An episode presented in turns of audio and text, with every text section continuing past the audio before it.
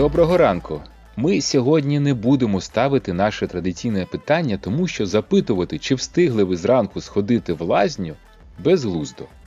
Але ми запитаємо вас, чи ви ходили до лазні за останні пару місяців? Якщо так, то ви молодець. А якщо ні, то зараз ми розповімо вам, чому ходити в лазню вам треба обов'язково. А для тих, хто не любить лазню, ми маємо пару лайфхаків, які відкриють цю справу з нового боку.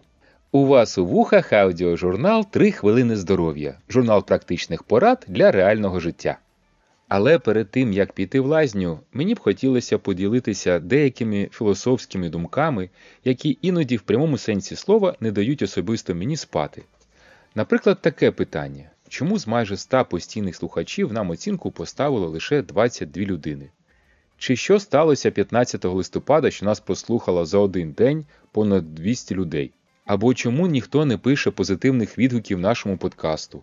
Невже не знайшлося жодної корисної інформації в нашому подкасті, яка викликала бажання написати бодай один відгук типу Відмінний подкаст, слухаю всі епізоди і вам рекомендую.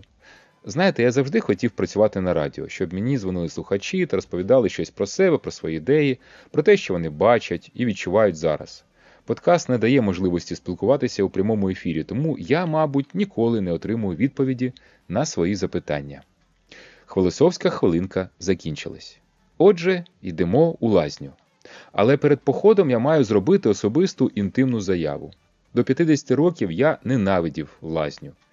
Я зробив перший останній похід у цей дивний заклад разом із батьком у своєму глибокому дитинстві. І мені він, заклад, дуже не сподобався за мільйон причин. Це стійке почуття я проніс майже через весь період становлення і змужіння, поки не зустрів мою кохану дружину, яка й навчила мене тому, що таке лазня. І головне відкриття, яке привернуло моє уявлення про лазню, звучить так: лазня це не місце, де миються. Лазня це місце, де можна зробити зі своїм тілом унікальні речі, які неможливі ніде. Але увага йдеться саме про фінську лазню, в якій є басейн із холодною водою. Чому фінська лазня та чому холодна вода? Тому що нам потрібно розігрівати тіло до максимальної терпимої температури та після цього охолоджувати його в холодній воді. Але не душем чи обливанням із відра, яке виливається на голову, а саме досить швидким зануренням у басейн. Увага! Ніколи не стрибайте у басейн. Оскільки наш подкаст має обмеження, то ми опишемо основну методику правильного використання лазні. Вона схожа на ту, що ми описали в епізоді 31 інструмент бадьорості про контрастний душ. Отже, нам треба розкачати тіло. Спочатку нагріваємо його у парній, потім охолоджуємо в басейні. Перший раз ми недовго в парній, потім буквально опустилися в басейн і з нього вилізли.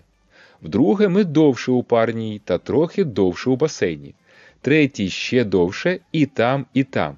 Якщо все зробити правильно, ви відчуєте, що і в гарячій сауні, і в холодному басейні ви можете знаходитися все довше, і вам дається це все легше.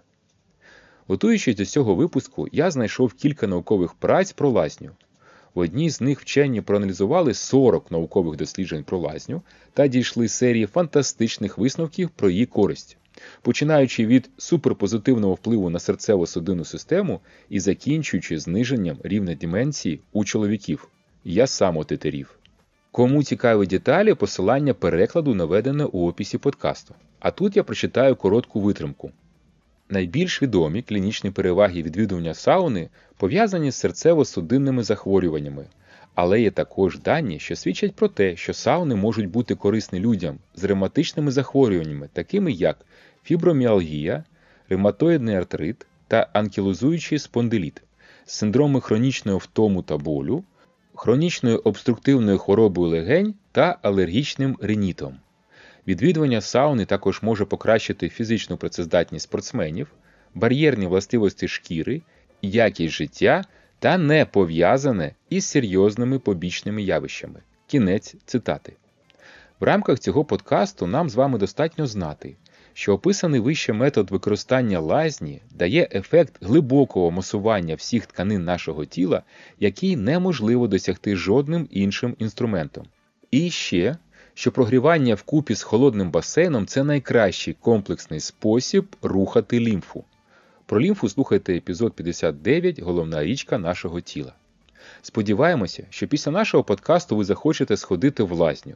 Рекомендуємо для першого разу для компанії знайти тих людей, які зможуть вам допомогти навчитися користуватися лазнею так, як ми розповіли. Дякуємо за багато хвилин вашої уваги. Почуємося наступного тижня.